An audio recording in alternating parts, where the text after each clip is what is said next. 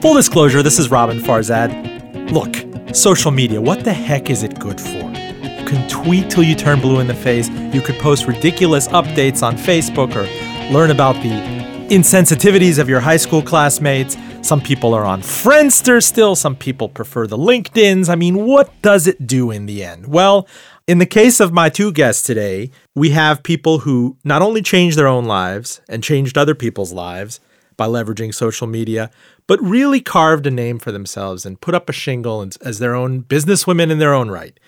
And so this is like an old episode of Lost in that my two guests in studio with me here today in Richmond really don't realize why they're here. So let me introduce them at the outset and let's let's see if they can uh, come to some sort of uh, common ground or agreement in a Venn diagram. Kia Wingfield is the founder and owner of Candy Valley Cake Company. She's also a professor of pastry arts at J. Sargent Reynolds College. Thank you for being here. Thank you.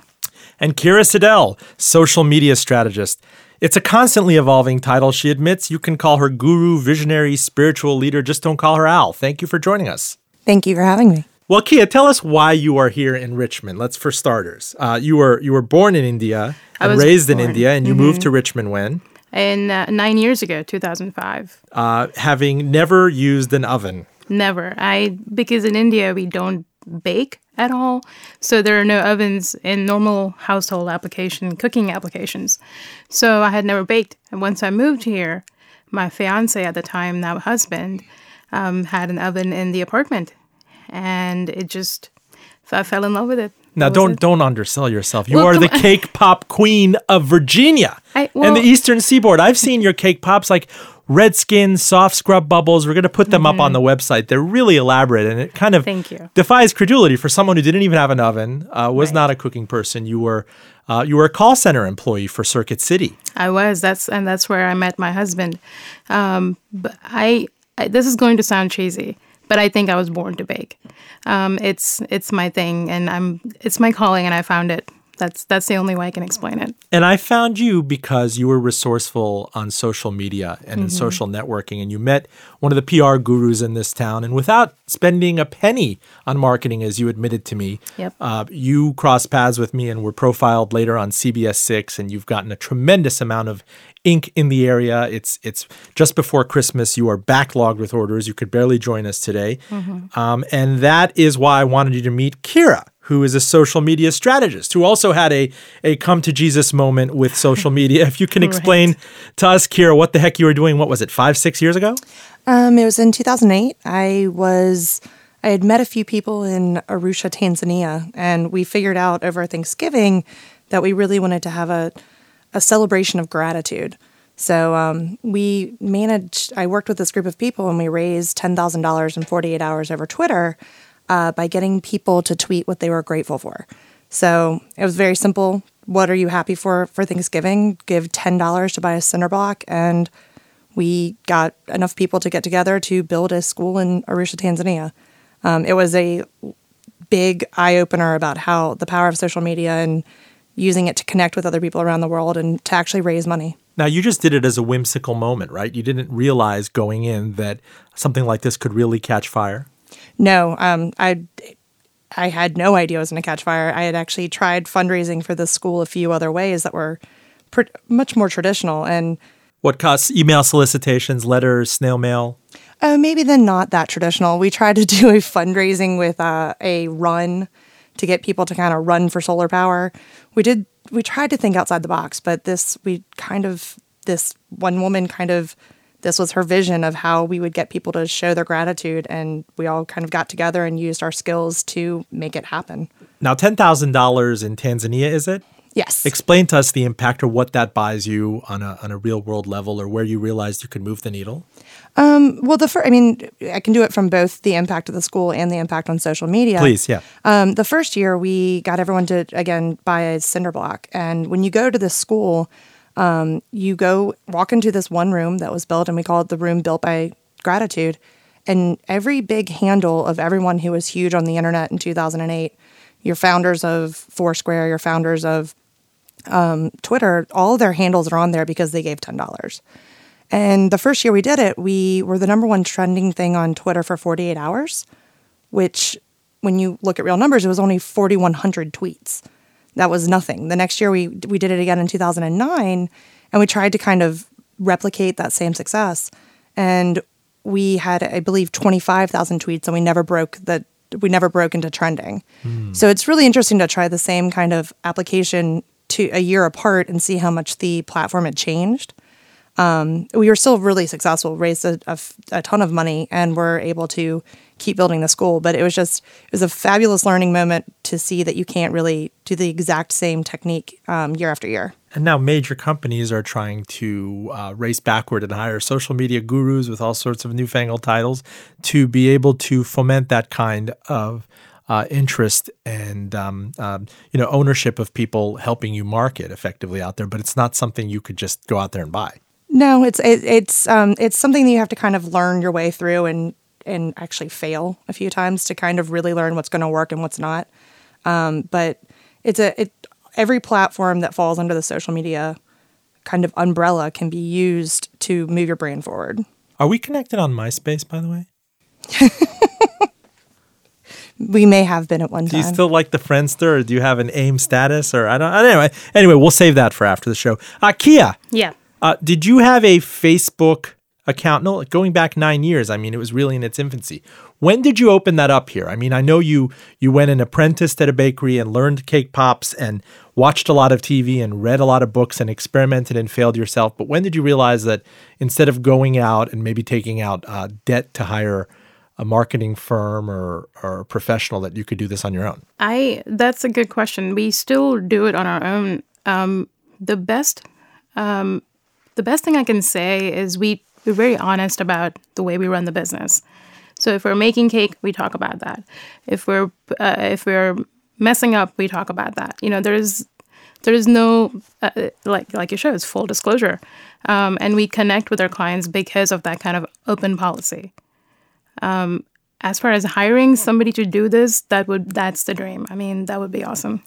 So now that you have your hands full, I mean, you and your husband, uh, comedian Dave Wingfield, who was uh, the person who who met you yes. in India, who worked for Circuit City, and Circuit City was based here in Richmond, so it brought you to Richmond. Correct. Um, is he your your default social media manager? Or is he someone who had to kind of learn it, uh, traveling, traveling, going on the road and doing stand up? Yeah, he's he stays busy. So, uh, but whenever I po- take a picture of something, I send it to him saying, "Can you caption this for me?" So he comes up with a lot of the great, great, funny taglines that we post all the time. Kia, talk about your experience with Kickstarter. I know it's not neatly mm-hmm. social media, but there is an element in that um, you effectively created a class of kind of brand shareholders, in effect. Like they feel like they have a stake in uh, the project that you were trying to fundraise. Was it a was it a food cart? It was a food cart slash oven slash equipment and tables and so on and so forth. Um, and Wait, these were essential things you needed for the startup. Correct. For yeah, correct. Because we didn't have any of that. I had one two by four table, and that's it. We were renting a kitchen to bake out of, and that was it. So we kickstarted that program. When was this? Uh, in uh, May of 2012. Okay, you kickstarted. 13, sorry. Yes. Mm-hmm. And uh, we raised $20,000. In how long? In a month. Um, and uh, again, because we we, ha- we I've been doing cake pops for the past five years now, almost. So we, we built a lot of connections with our customers when we have returning customers, which to me is the best thing on the planet. Um, because of that, we were able to successfully fund this. Now, Kira, I met Kia because she was resourceful enough to go to a mixer with a major uh, PR uh, guru in this town, John Newman, who kind of mentioned it parenthetically to me when we were working on official business over lunch that this is a great story. I mean, you know, he made it sound like the screenplay that it should be, like call center love. and she's here. I could imagine the fight they were having. But babe, I lost my job. She's like, don't worry, I will learn how to make cake pops. Even though it was nothing like that, um, he effectively, you know, he used he used his time, which was valuable, which companies retain him for at mm-hmm. a very high rate. Uh, to mention uh, to mention someone to me who could be helpful as a kind of a profile person, whether for Business Week or the radio show, and that to me illustrated that uh, you know Kia, who was you know really uh, dollar to dollar, was husbanding money for um, the food truck, for the oven, uh, to expand her business, who really couldn't afford a full time PR person, was resourceful to the max. Right. Yeah. And by the way, John Newman is the bee's knees. Just want to He's the bee's knees. just want to throw that out there. I am also a John Newman fan. yeah. so Yeah. There you go. Newman, Newman, back Newman Club, fan club. So no, that and and and to ask, you know, Kira in in that case, that was a person. Uh, you know, you can you can leverage social media and you can lev- leverage the networking effects and the network effects. I say to make something out of nothing, and it was something you and I were talking about offline. Yeah, I mean, well, in in in hearing Kia's story, I think about a couple of key things that I think may have added to success, which is one, she's a very nice, personable person. So oh, she's highly huggable. Look at her. Yes. I told that she's got like a Sesame Street look. I see her singing with the characters on Sesame Street, and you can make Sesame Street cake pops if they'll ever grant you the license. But go ahead. But so she's got this networking ability where, I mean, whether you're shy or not, if you're a nice person, um, you can network through social media without having to actually approach people, which I think is kind of a great level. Or I used to be incredibly shy. Um, nobody really believes that anymore. But she also has this incredibly photogenic product that people love. And then she has a great copywriter and a stand up comedian for a husband. So she kind of has this trifecta of content that is what people want to engage with on social media. Um, and I think that that is just a great way to leverage referral business and to kind of get her the word out about what she's making. Now, Kia, uh, what are what? Are, I mean, illustrate for us how, in, in serendipitous terms, you've gotten certain accounts. Is it all word of mouth? Do people see you on Facebook? Do people share these incredibly intricate? You know, I've seen the bird's nest. You've done cardinals. You've done uh, unbelievable, you know, football helmets. Things that I could not believe you could produce in mass that are are things that you absolutely want to hit the share button and like button on Facebook. Right. Yes, I am so proud to say that 95% of our business is word of mouth. I have yet to spend a dollar on advertising, which is to me that's an accomplishment. Um, because we we have a product that has uh, you know, it looks pretty. Um, it gets shared a lot. It gets talked about a lot. Um, not to mention when we started doing the cake pops, this was before they were a trend, so we were ahead of the curve um, on that.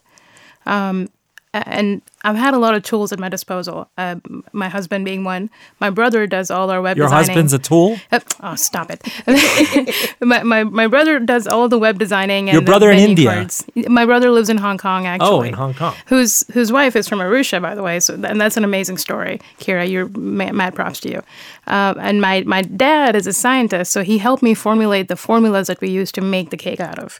Um, I've had it all at my disposal. So um, in con- in addition to all of that, um, Facebook in the beginning was very very um, instrumental in putting us on the map. What other tools do you use in addition to Facebook? Uh, we use Instagram. We uh, obviously use Twitter, but we talk to our customers when they come through the doors. So how does new business typically come in? People say people call you and say, "I saw you in Facebook," or maybe "I saw you in a magazine profile." Actually, yes, we do get that, but mostly it's we tasted them at this event, and that's how we found you. Have you done events um, through social networking that have just lost leaders that have intended, you know, just just so you could get the product and word out? I have, yes, and I actually also do a lot of charity work because um, I've got a lot of opportunities from people, so I try to give it back. But um, yes, I've done a lot of networking events where I've given away pops as a um, as a here, you know, here's my product. Take take a look. And they end up handing them out. I remember when Yes. Uh-huh. uh, what was it? Was it collegiate school when the Seahawks won the Super Bowl? Yes, yes. You suddenly got a huge order for Seahawks Mm-hmm. we did with jerseys, yes. because yeah. Russell Wilson was a collegiate grad here Correct. locally. Yeah. So, Kira, I mean, when we talk about advertising and publicity real writ large, do you think this this threatens those worlds to the extent that people, uh, small business owners, can avail themselves of these tools? I mean, certainly we've seen it in my industry previously, print publishing, where um, advertising is just you know the, the dollars of print advertising are going online into digital. I don't I don't see it necessarily as a threat. I see it as um, much more of an asset. Um, I, I just worked on it. I'll do a real life example from this weekend. I just worked on a house tour that was a fundraiser for um, a group I volunteer with, and we ran. You know, we did your typical PR. We were on the, all of the calendars. We had really solid social media tools. But as soon as we turned on Facebook advertising, the sales went through the roof. So I think that they work together um, and that they, while they might threaten each other in kind of a where the dollars are allocated, um, they still you will still need to advertise in order to kind of get that extra push, especially if you don't have kind of. I mean, Kaya, Kaya has this like amazing, you know, offering here where she has all of the pieces working together really well, and not everyone's that lucky. Right. Well, Kia, how would you? I mean, how are you going to scale something like this? Uh, is it is it you know are are you getting orders from people nationally that say I saw you on Twitter or my friend out in Virginia or Washington D.C. or somewhere on the East Coast did this? Do you end up shipping these things uh, to people across the country? What's the most far out craziest order you've you've gotten? we do. We ship them all over the country. Um, we shipped them once to Canada. I think that was pretty far. Uh, but um, yeah, we've shipped them to LA, the Hamptons. We did an overnight delivery to the Hamptons, which is pretty movie like. I'm like, who are you? Who's ordering these? Uh, it was pretty fancy. They paid over $100 for shipping, and I'm like, all right, let's do it. So yeah, we've shipped them all over the all over the world, all over the country. Sorry, I've carried them with me to the other parts of the world, but never shipped. So these people call you, or they instant message you over Facebook? They email us or they call us. Full disclosure, Roben Farzad here. We're talking to Kia Wingfield, the cake pop queen of Richmond. She's the founder and owner of Candy Valley Cake Company, which was interestingly was named after Kandivali, your hometown in India, correct? In Bombay, yes, it's in a town. In Bombay, it's a mm-hmm. small world. Yes. And Kira Siddell, social media strategist. Uh, in the constantly evolving social media world, where we were talking about Friendster 10 years ago, we were talking about MySpace six, seven years ago. Facebook is the cat's meow. Who knows where we're going to be in in two, three years, or if we're going to be looking back in the future and saying, what the heck were we thinking sending out these 140 character broadcasts? So let's talk more about it. Stay with us.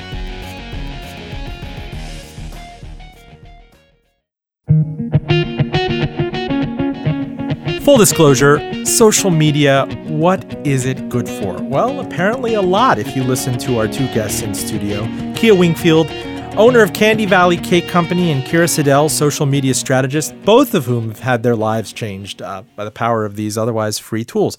Uh, Kia, uh, we were talking uh, previously um, before the show about your immigrant experience here and how unlikely it is. And, you know, I've seen a lot written, uh, you know, in the kind of whimsical Tom Friedman way about how when we had the internet crash here in, in the year 2000, 2001, um, and all these fiber optic cables that companies spent trillions of dollars laying underseas.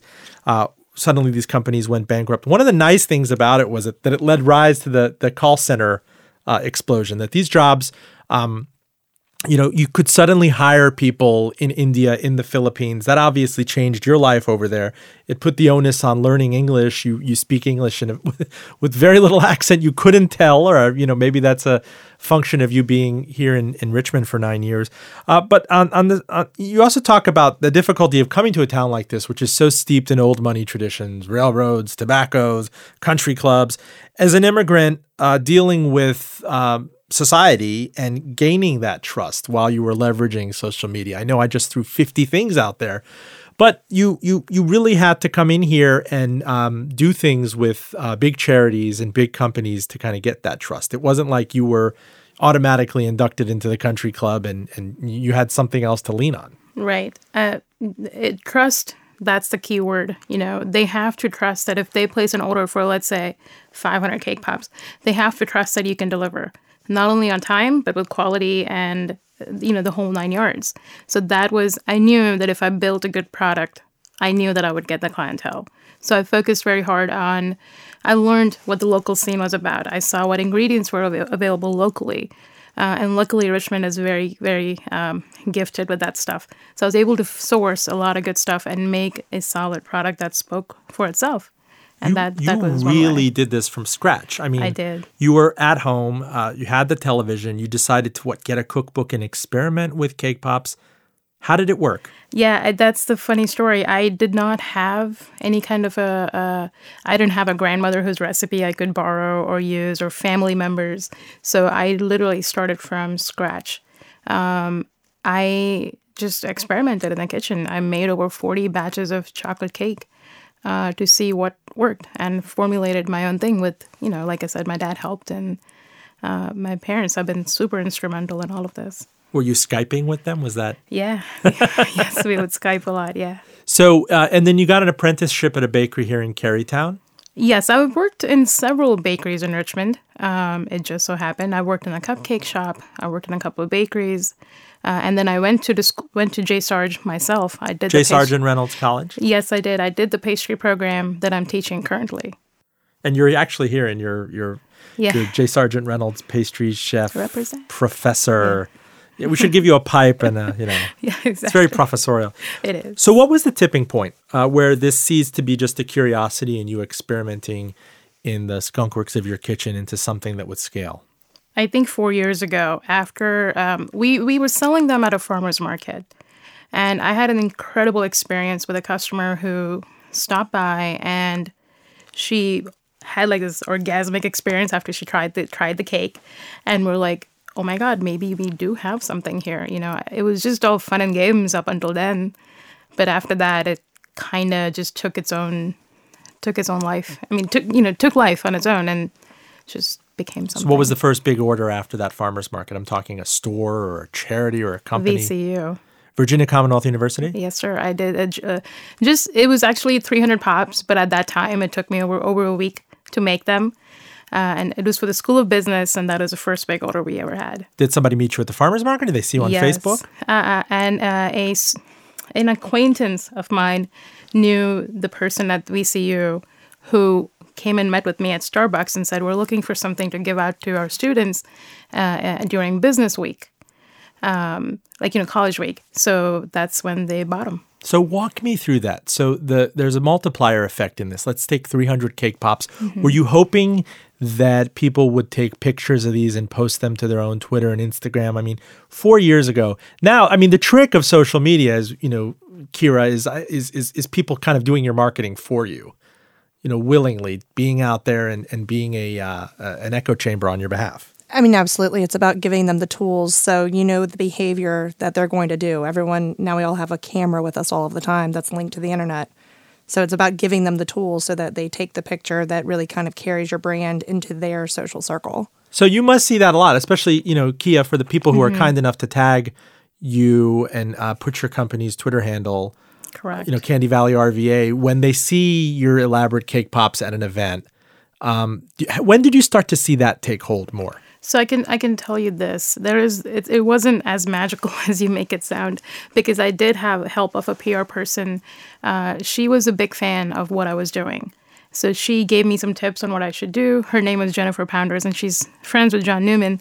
Wonderful, wonderful lady, uh, great PR maven. Uh, so she helped me out initially and helped get the word out, and that's when things started to you know take form. At what point? I mean, in, in, in, was the farmers market from a staging Mm-hmm. Right. perspective great because people could take photos there and post them up there. Like, look what I saw.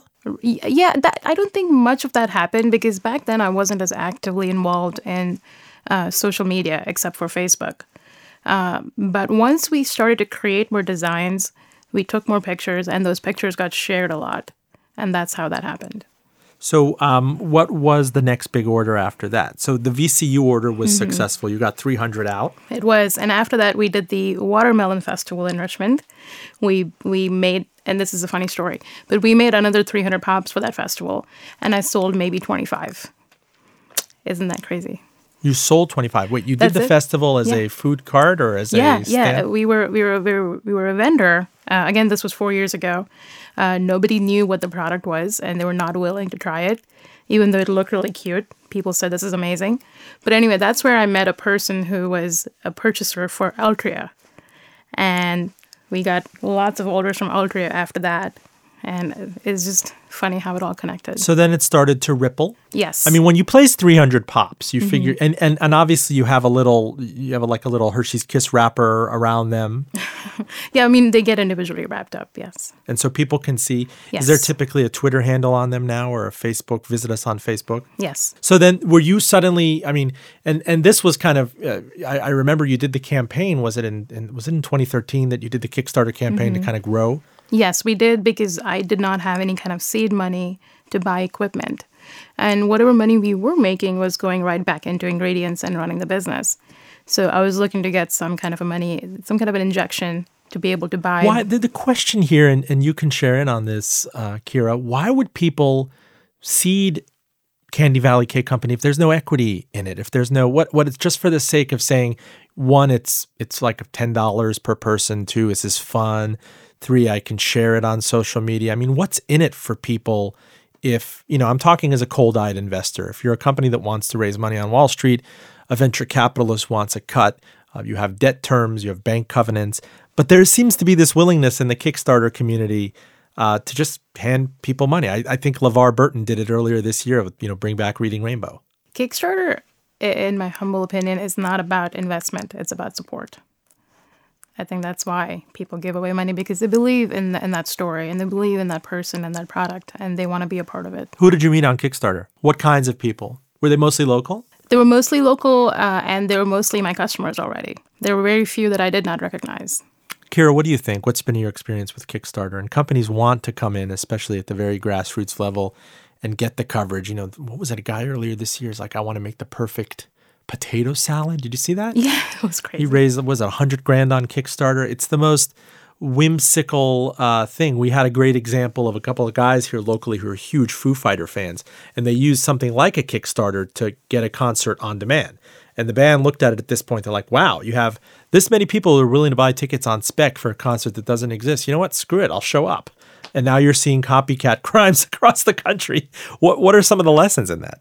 I mean, I was lucky enough to get to go to the Foo Fighters concert, um, and it was interesting to see all these people. You had there was nothing in that one example. There was nothing you were going to lose if if the concert didn't happen. You're going to get your money back, and those who were not believers didn't get their hands on tickets. Um, that was just that. I think that was a really interesting uh, example of it. But Kickstarter, I mean, at least in my experience of it, I've I've been a contributor to a few um, products that I actually wanted development. So people can't get, have research um, and development funds, but they can kickstart this concept. And uh, if you are a contributor, you get an early version of it. So I'm the proud owner of a in Anova sous vide maker, which I was very excited to get my hands on. But I mean, Kickstarter is a very interesting thing. People want to be a part of something. Um, you can look at the example that's happening with Fan Video right now. Um, they are raising money in order to create a museum of video, which is we've all, you know, Blockbuster went away, everything went away, but we have one of the largest collections of video in the country in Richmond.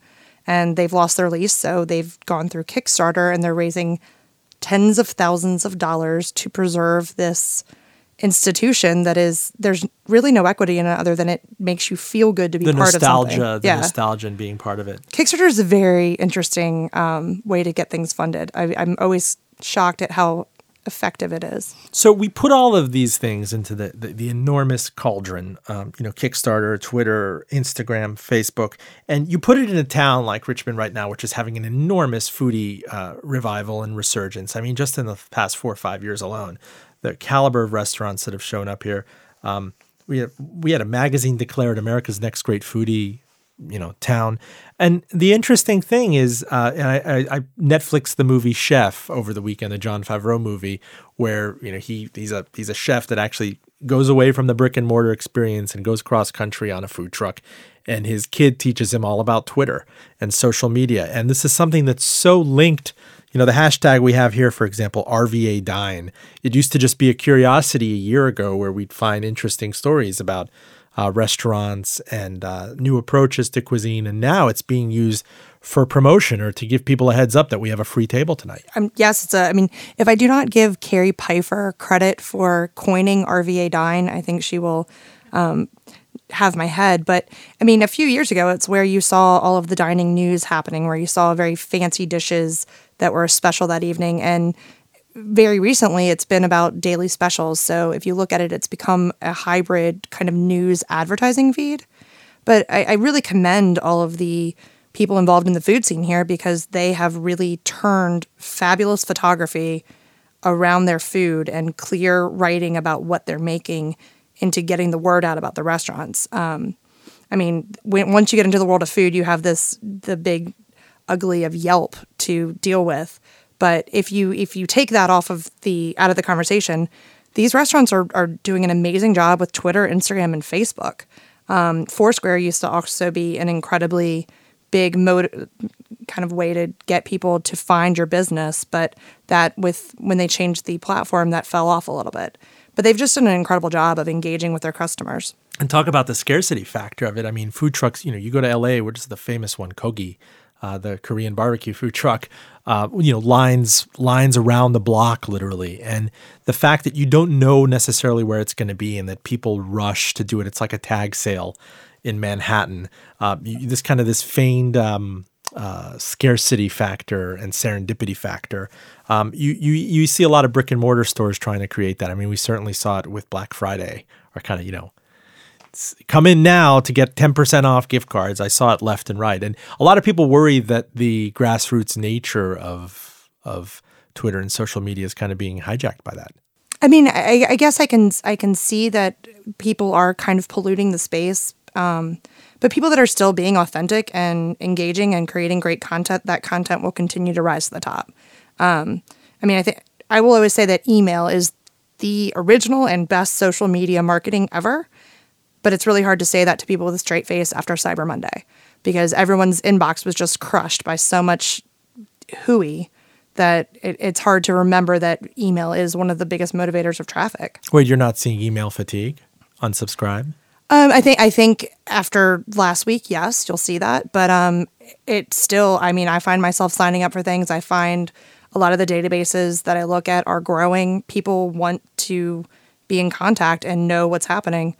Um, they don't want to happen to see it on Twitter. I mean, Twitter is so crowded right now. Um, I find myself missing information all the time, and I'm a very active user. So, email, I know that I'm going to get it because they're going to be in my inbox in order. Now, I want to know these promoted tweets on Twitter, which you know I, I typically can't follow. I mean, they're they're highlighted, they're they're yellow. It's to suggest that there's a corporate player in the room that um, it's it's it's being sent to the top of the queue. What it's it's so difficult to kind of uh, you know to to seem like you're uh, organic and um, not that premeditated when you have something like a sponsored tweet and a promoted tweet. And after all, Twitter is a multi billion dollar company. It's public. It has to justify its valuation and make money. But uh, increasingly, you, you you always you always wonder if companies are going to have to go out there and hire renegade tweeters as opposed to the high price PR firm that's out there putting out the sponsored tweet. And and uh, the sponsored tweet has it okay, so everything has a, its place. The sponsored tweet where I found myself clicking on it the most often and since I play in the space, I click on everything. Um, but to download apps, I mean, I have heard, I have found and discovered so many useful apps because of a well placed promoted tweet. Um, so it has a value just there's a platform for everything. And when you find your right place and voice and kind of traffic flow of what you want to get, achieve, you can kind of find the right mix. Um, everyone does not need to be everywhere. Doesn't Amazon now have a buy it now single button uh, application on Twitter? I think that's correct. Where if you see something, it's similar with the app, you could just download straight out of Twitter. Or apps that I've never heard of. Yes. There's some great photography apps, and um, I found myself playing games that I never would have played had I not seen a promoted tweet. Kia Wingfield, what's the next frontier for you? I know that you're still, uh, uh, you know, in your infancy on Twitter. You update it when you have to, if there are big events or pictures that you want to get up, but it's really Facebook that you lean on. Do you see them as kind of competing for the same attention? I do. Um, however, Twitter is more, you know, like a dialogue. It's like now, you know, this is what we're doing right this second. Facebook might be about something that we have done, will be doing. It's a little bit slower in approach. Uh, but the next step is to hire Kira Siddell. That's that's I what I need to do. the next step is to hire her without retaining her. without retaining, which is like you know that's the it's it's the wonderful Kia Wingfield Jedi mind trick. If she could right. convince you to market on her behalf, and really that's what's that's what's at the essence of, of Twitter and Facebook. You you Correct. you know you have people out there that are marketing on your behalf. There are people that'll chip in for you on Kickstarter and mm-hmm. brag about the fact that they did, and end up sending that to several friends, and voila! Next thing you know, you have right. twenty thousand bucks. There, I will I will let you know a little secret. Um, we just recently built built a new website. And we intentionally did not put up a full gallery of pictures on the website. I only have a handful of pictures because we tell our customers to go to Facebook to look at more pictures. And that has been very successful because we have over 700 pictures on Facebook, but only 10 on the website. And when they see those 10, they want to see more and they end up at, end up to our Facebook page. Full disclosure, this is Roben Farzad. Social media, what the heck is it good for? Apparently, uh, a lot if you're a small business owner and uh, starting from scratch. Stay with us.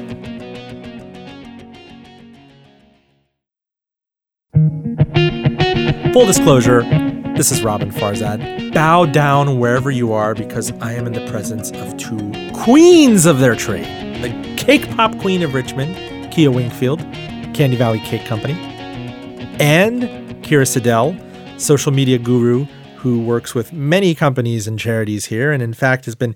Weren't you profiled in Glamour magazine for your uh, unbelievable effort to bring ten thousand dollars to a Tanzanian school? I was. Um, I Glamour has a um, most inspirational women in the country um, piece, and I, I'm still I, I'm still gobsmacked by it. It's hard to talk about it. It was amazingly flattering. Well, that that kind of brings to mind this idea of piggybacking, which you can do on social media. Uh, when you use the right hashtags and you include other people's handles, especially the big ones with tens of thousands of followers, uh, you know they end up doing a lot of a lot of uh, work for you. The more, the merrier. You start to get two or three more constituencies, as opposed to it just being a direct shot to your email clients. So, give us an example. You are uh, you've been gluten free for more than a decade. Yeah, twelve years.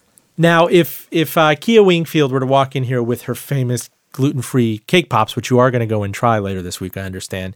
That's something that then you feel invested in, and, and is there a gluten free hashtag? Um, they're actually there. I mean, gluten free is a hashtag, but um, mostly what you find in, in niche communities like that is that there's people that are incredibly vocal about the thing that they care about. So I, I tweet about gluten free food in Richmond. Um, that is not the only thing I care about, but personally, that's what I care about. So Kia and I were talking about that, and I said, you know, this is a key example of giving someone that is very invested and influential in something that you're trying to kind of make a dent in. So if if I were to be lucky enough to have some gluten free cake pops, I would probably be tweeting and Instagram about it. And Did that's you just ask for a bribe? I did, I did. So unethical, so good. I know, but it's a cake pop.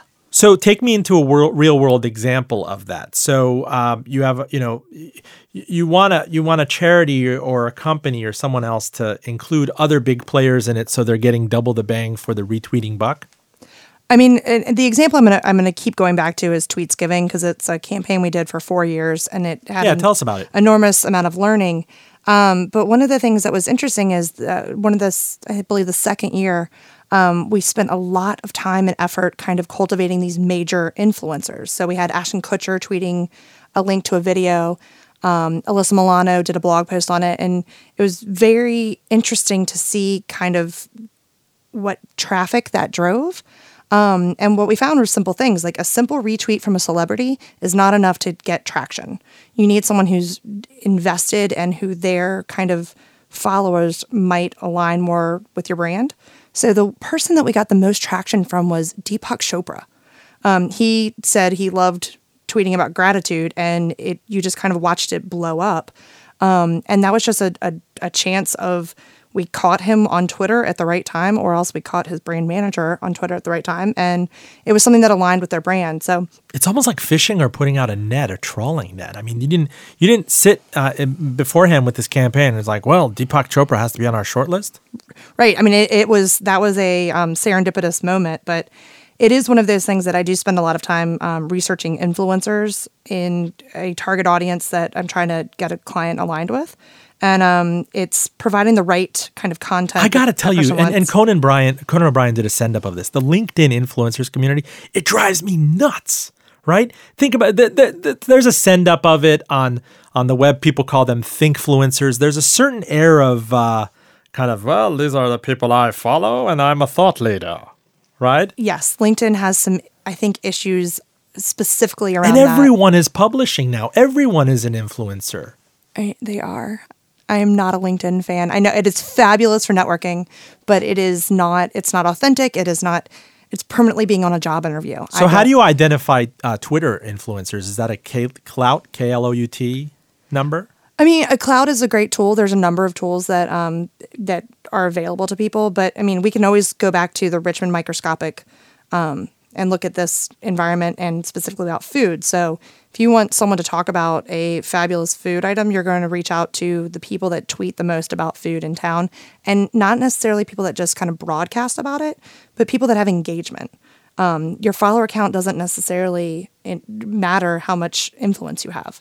So you're actually opening up a dashboard to see what what what the granularity of the influence is. I've, I've done. I I do.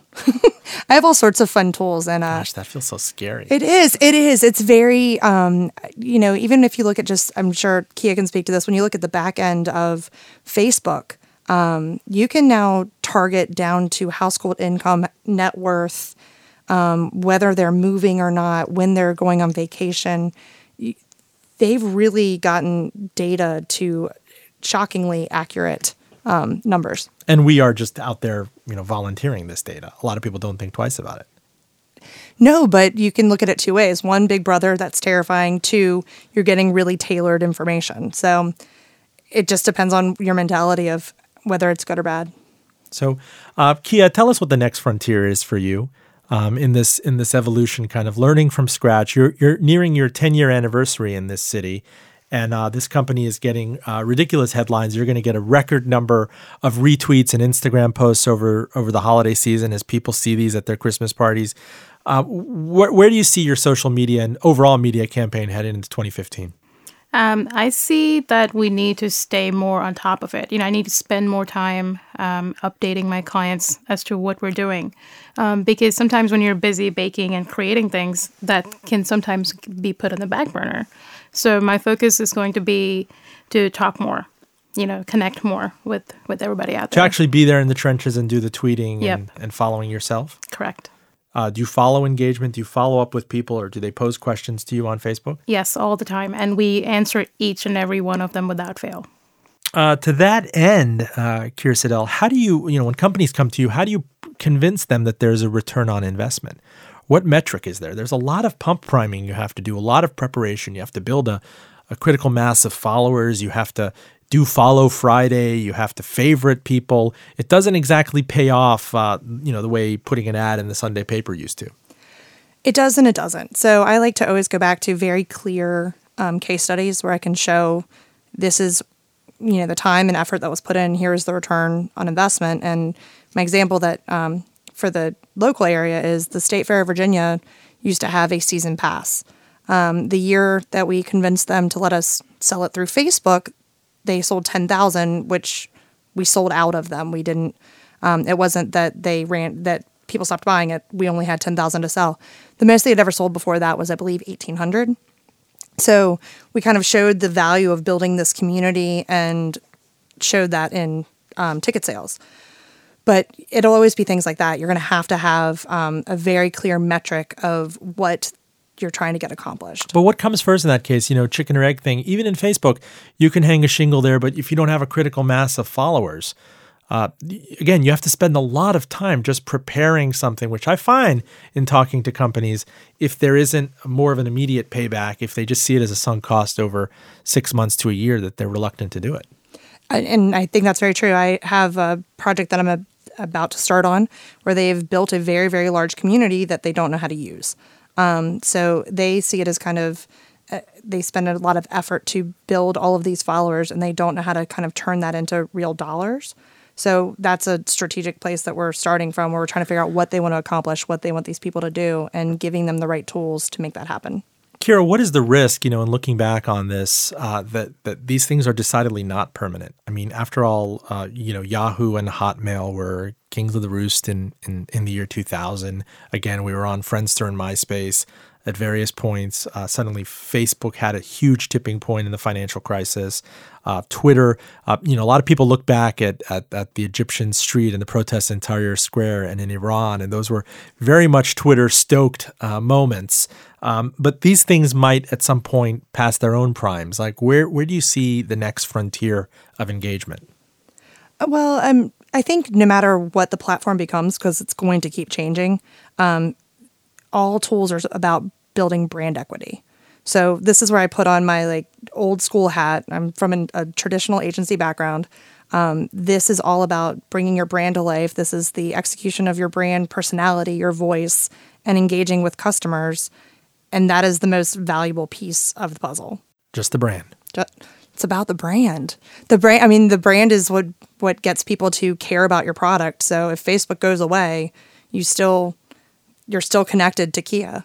Now, Kia does, you know, you, you have leveraged um, social media and free online marketing to get yourself uh, really valuable traditional marketing um, in the form of uh, TV spots.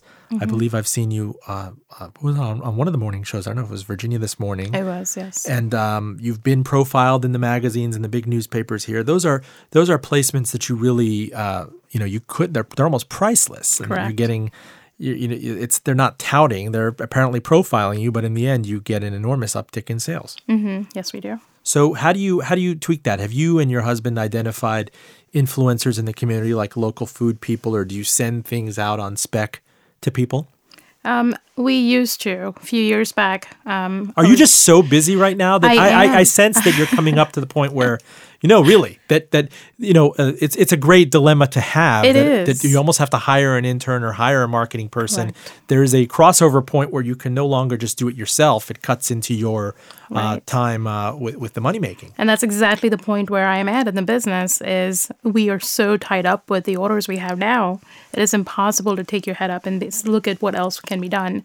So the 2015 is going to be about that kind of integration and be able to still grow the business at the same time keep the connection in with the community. How many hours a day do you work?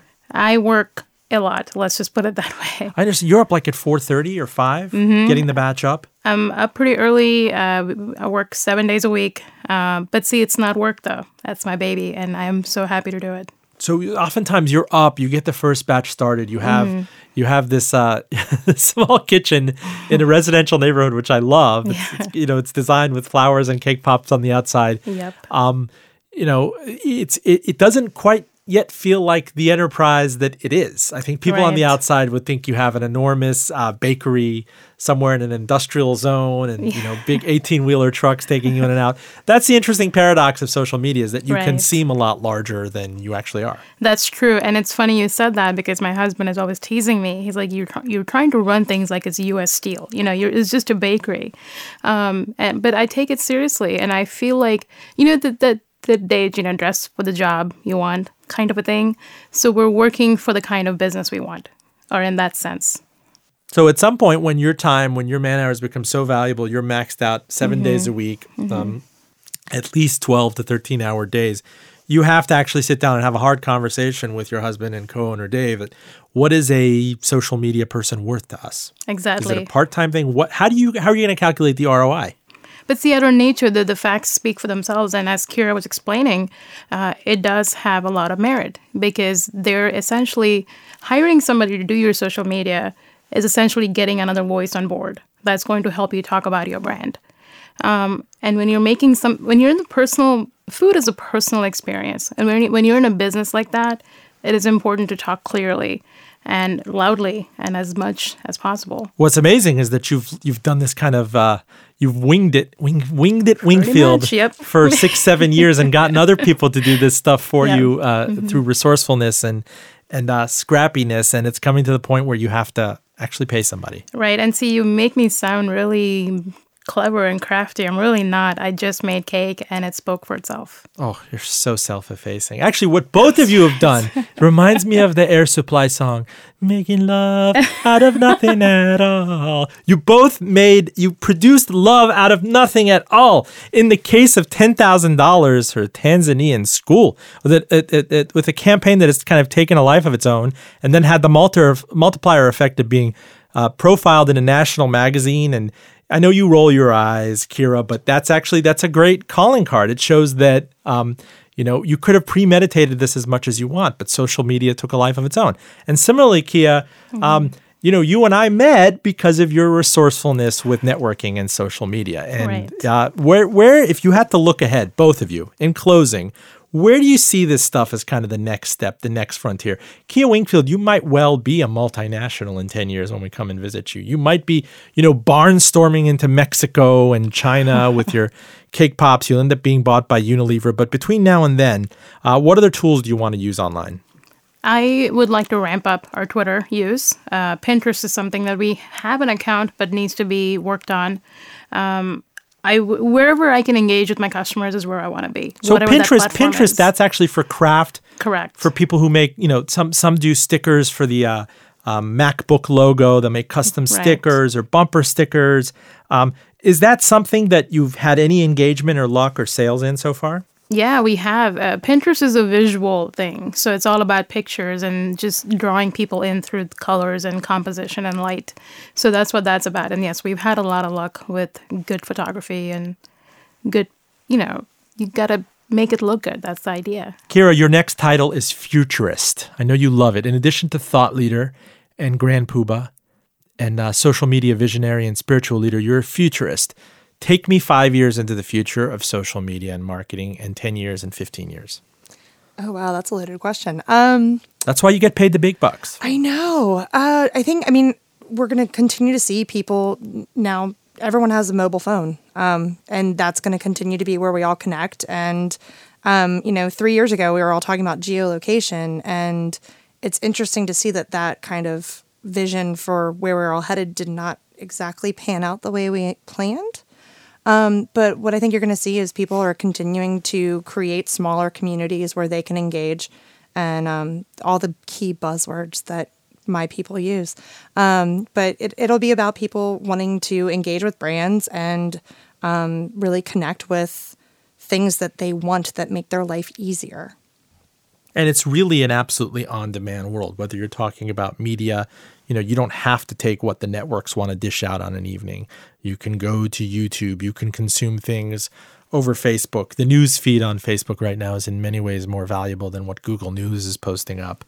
I mean, I um, don't have a TV right now, and know, that's something I heard. I have a I- Roku. Yeah, Yeah, I, mean, lectured. I lectured at the the journalism school here at VCU, and uh, the school of thirty students. You know, we opened up like, "What do you guys watch on TV?"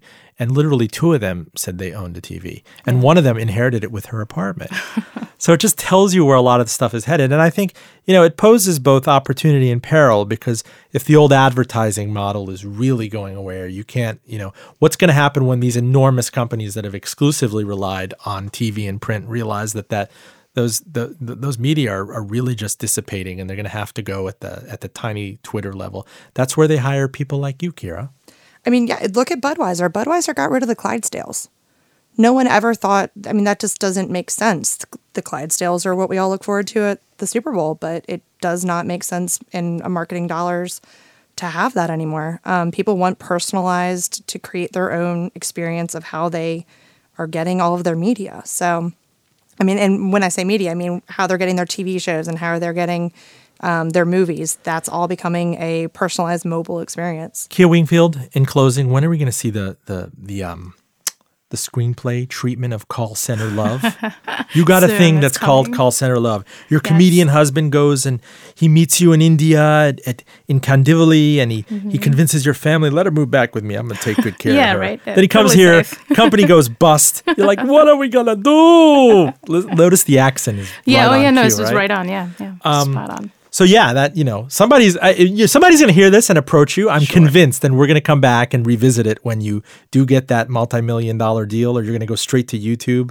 You know, being Kia Wingfield. Sure. Um, so yeah, that's that's really where the world is headed, and I appreciate you guys for looking into that crystal ball with me. Thank you. Thank you. It's been fun. Thank you so much. Today we were talking social media. What the hell is it good for? Well, apparently a lot. Uh, with Kia Wingfield, uh, founder of Candy Valley Cake Company, and Kira Siddell, uh, social media goddess. Uh, thank you so much again. Thank you. Thank you, Roben. Full disclosure, we'll be back with you next week.